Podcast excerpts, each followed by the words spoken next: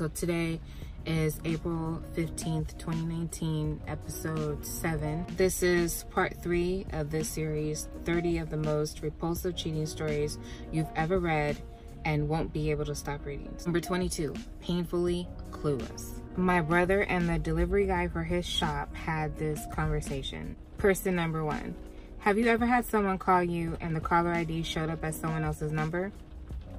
Person number two, no, I'm not sure what you mean. Person number one, well, my wife called me, but it showed up as my boss's number in my phone. Wait a minute, let me read that again. Okay. Well, my wife called me, but it showed up as my boss's number in my phone. My brother was too astonished at the denial to say anything. So that means the wife called her husband from his boss's phone number? But that's too stupid. Like, why would she call him? Like, and why would she be hanging out with him? It's a good chance that she's probably most likely fucking around with his with his boss. But her calling her husband from his boss's phone number, she's tripping. She slipped up. That's why it's not good to cheat, because you have to keep up with too much stuff. You have to keep up with all the lies.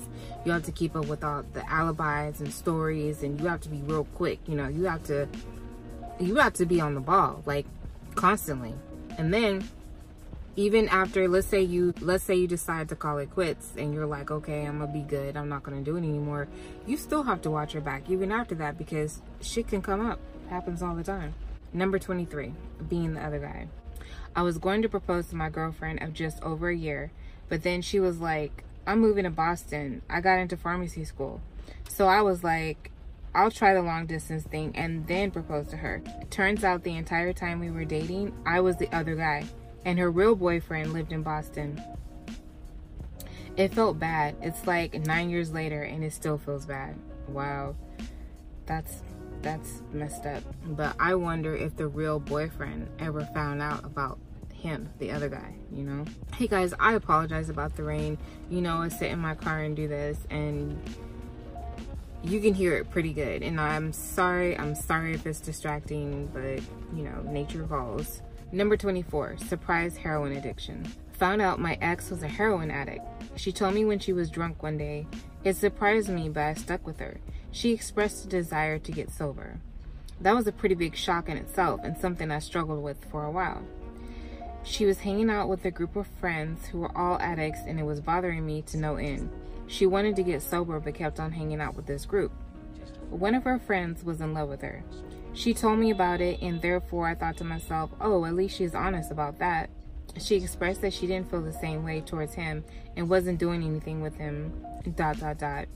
But she still hung out with him and his friends. Eventually, lies started piling up. She would lie about if, when she was hanging out with these friends. She would lie about where she was, lie about ending up in the hospital, lie about everything. I got pissed off and started messaging this friend of hers, telling him to back the fuck off.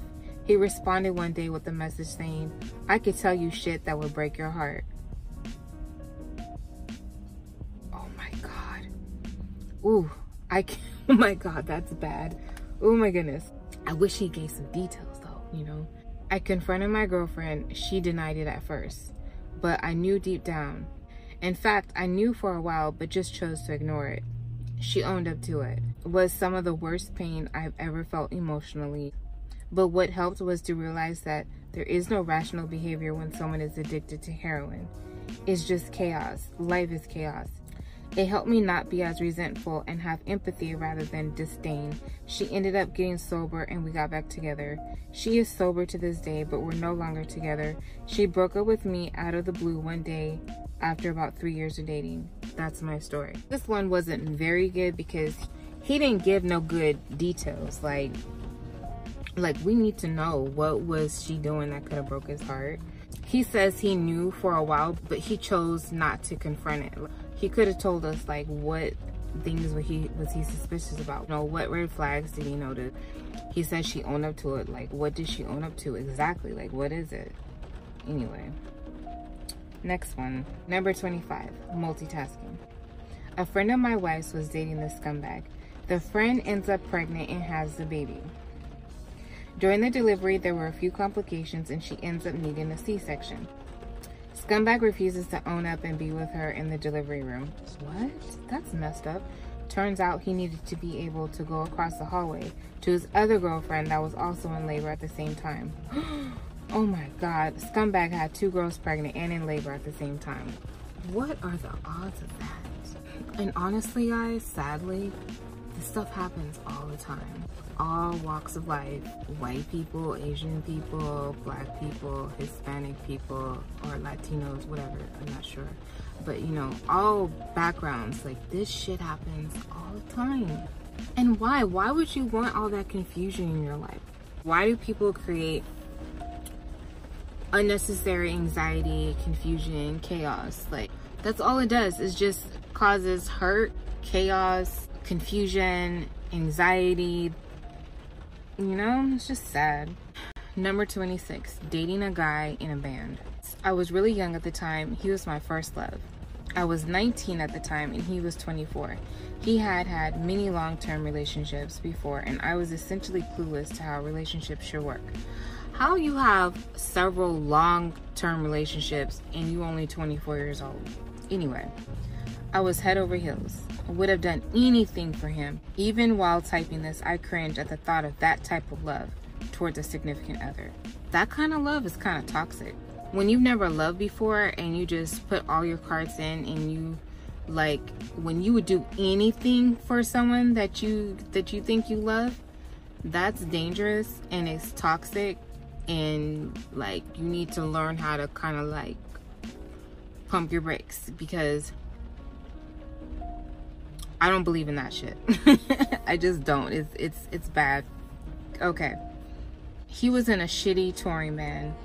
About nine months into our relationship, they left on tour. I was sad, but I trusted him because he told me to. One night, I get a strange phone call. He's hysterically crying, saying that he had gotten into a fight with another band member and that he was so homesick and just wanted to come home. I thought perhaps this was normal and didn't think much about it. Flash forward a month and he comes home. Things were weird right off the bat. He was super emotional at the drop of a hat. He didn't work and I did, so he would drop me off at work and use my car. He would pick me up every day with almost an empty tank. About another month passes and I get a call out of the blue that he's moving out. I was devastated, to say the least. To me at the time, it seemed out of nowhere. In retrospect, there were signs fucking everywhere. He tells me that we're not breaking up and that he just needs space. So we continue seeing each other regularly. Then randomly I get a message from a mutual friend saying that he's sorry for what happened and that he heard about what happened between us. Obviously now I knew something was up. I asked him repeatedly what he heard. He won't budge and tells me that he wants to meet in person to tell me. So right before I go to meet him, I have dinner with Gutter Dick. Who's Gutter Dick? I don't know who Gutter Dick is. I guess that's her her shitty boyfriend. He says that he needs a thousand dollars to pay off some debt. I offer to give him the money without hesitation. Okay, yeah, Gutter Dick is the boyfriend. She had dinner with him before she goes to meet with the informant. I'm texting our mutual friend at dinner and he tells me not to give him a dime and to meet with him right away. So I go. I go to his house and we talk. He tells me that my ex cheated on me with his ex and she's pregnant. Also, that weekend, before he moved out of my apartment, they had gotten married. Oh my God! Ooh, that's bad. But you know what? He's a scumbag. Like, they probably drove to their wedding ceremony in her car. That's... I mean, wow. I'm just... That's some crazy shit. Alright, number twenty-seven, eight by tens. A couple at my high school had a big blowout fight. The girl decided to get revenge by going to a party, getting blind drunk, and blowing every willing guy there. Pics were circulated around the school. The jilted suitor got his hands on a particularly graphic shot featuring his love completely nude in a very compromising situation. He blew this picture up to an eight by ten size printed off dozens of copies and plastered them with industrial glue all over the front door of her house and on her father's car. Oh God. A friend who lived in her neighborhood recalls watching her poor father scrape these images off his house and vehicle. I mean, I guess that's that, you know? I guess they're even now. This is number twenty-eight, the cheerleader. My best friend is gay. When, when he was in college, he was a cheerleader. The whole squad was out drinking one night, and one of the girls had recently got engaged, so they were all celebrating. She mentioned to my friend jokingly that she thinks her fiancé might be gay. So what does he do? The next night, he goes to the bar with her fiancé, gets him wasted, and then butt fucks him.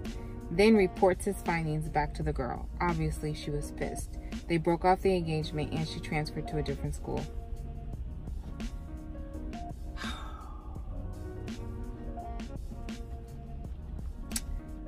Oh boy. I'm honestly speechless. I don't even know what to say. That was quite a bit. I mean, I guess we could say she was right. She was right about her fiance. She she had that feeling that her fiance was gay, and he really was. He jumped at the opportunity, you know? Don't let that drunk bullshit fool you. Like, the drunkenness has nothing to do with it. If you're gay, then you're just gay. Number twenty-nine, thanks for the support, bye. I'm reposting my own story here. My wife cheated on me six weeks after our wedding, seventeen months after a stroke devastated her body and psyche and almost crushed the spirit out of me. Just nineteen, okay, wait, wait, wait, I gotta back up, okay. My wife cheated on me six weeks after our wedding, seventeen months after a stroke devastated her body and psyche and almost crushed the spirit out of me, just nine months into a too good to be true love story. I had been by her side twenty-four seven for fifteen months of rehab. I fixed us a nice dinner, finally sit down to take my first bite, and out of the blue she says, I've had sex with someone else, exclamation mark. I freeze, raise my eyes, and she just sits there, smiling at me, still chewing the spicy mozzarella toast I made her. That really pisses me off. Just the way she, she was so callous about it. I mean, he's been there for her the entire time that she was sick. And for her to announce it like that and just not give a shit and just keep eating her food. Like, she was proud of herself, real smug, you know? I mean, the disrespect. He'd been through all that with her, you know? She had a stroke, you know? I mean, through the good, the bad, and the ugly. Like, he still felt like this is too good to be true. He truly loved her for her. Like, he didn't care how the stroke devastated her body. You know, I'm sure she wasn't looking, you know, her best. He'd seen her at her very worst, you know. You just, you just never know about people. You think you know the person that's sleeping in your bed, driving your car, kissing you in the mouth, the person that's raising your kids with you. You think you know them, but you really don't. Number thirty, the version, and this is the last one. When I was finishing up high school, I had a really rough time after several terrible breakups and decided on a semi-long distance relationship with someone I'd known for several years and was good friends with. I wasn't ready for anything too closer or in person after being cheated on a few times. Fast forward ten months into the relationship, I'm visiting her and we decide to go to a mall in her area to see a movie and walk around. After the movie, we're walking through a department store and she pulls me into a dressing room. I hadn't had sex yet and was trying to go slow, but she was very forceful on wanting sex. I was nervous and excited at the same time and just went with it. Afterwards, we come out of the dressing room and run into one of her friends, who immediately says, "Where's your boyfriend?" It hadn't clicked yet that she wasn't talking about me. Whew. Turns out being long distance gave her the idea that she could hide me from her boyfriend and ran with both relationships at the same time. She immediately started covering it up to save her other relationship, blaming everything on me. The following months were tough, with constant messages and spam from her friends saying I had raped her and I was crazy and that I need to be on medication and stop contacting her. Immediately stopped talking to her when she sent me suicide threats the same day. I had no idea anything else was going on. That ended so crazy because she told her friends that this guy was crazy and that what he raped her in the dressing room, but she's walking right beside him. The fact that her friends believed her story, that he raped her and that he's crazy, and it just seems so bizarre. And then she threatened to kill herself. Oh, I feel really bad for this guy, but at the end of the day, I feel like we can bounce back from this. You know, luckily, you know, he ain't got no kids with her, so that's good. Like, that's what that's what I back up everything with. Like, if you don't have no kids with them, you know, you're good. You know, you you can skate by free, no baggage. You can just move on with your life. Like, you don't have to worry about this person ever. You don't ever have to see them ever again in your life. So yes, as brutal as this was, he is going to bounce back. I know he may not realize it. Like, a lot of people, they don't realize it because they don't have any kids, but um I do, so he'll be okay. Oh, and then the fact that he'd known her for several years and he felt like he could trust her, you know, which just goes to show you that you really can't trust nobody. No matter who they are, you can't trust nobody. So that's it. We wrapped up that series. Thanks for listening and watching Cheater Stories, read by me, Ebony White, on YouTube and um, whatever podcast that you're listening to. And I will see you next time.